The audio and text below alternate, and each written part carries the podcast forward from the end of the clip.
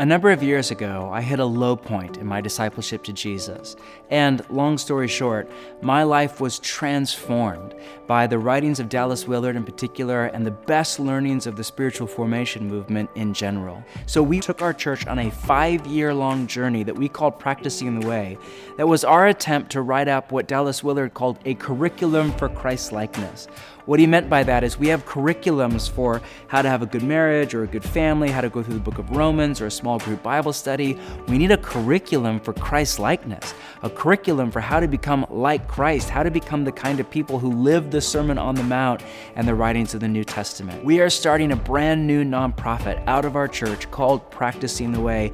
I want to take the best of our learnings and create a simple, beautiful way for you to integrate discipleship and spiritual formation into your church or your small group or your community of followers of Jesus.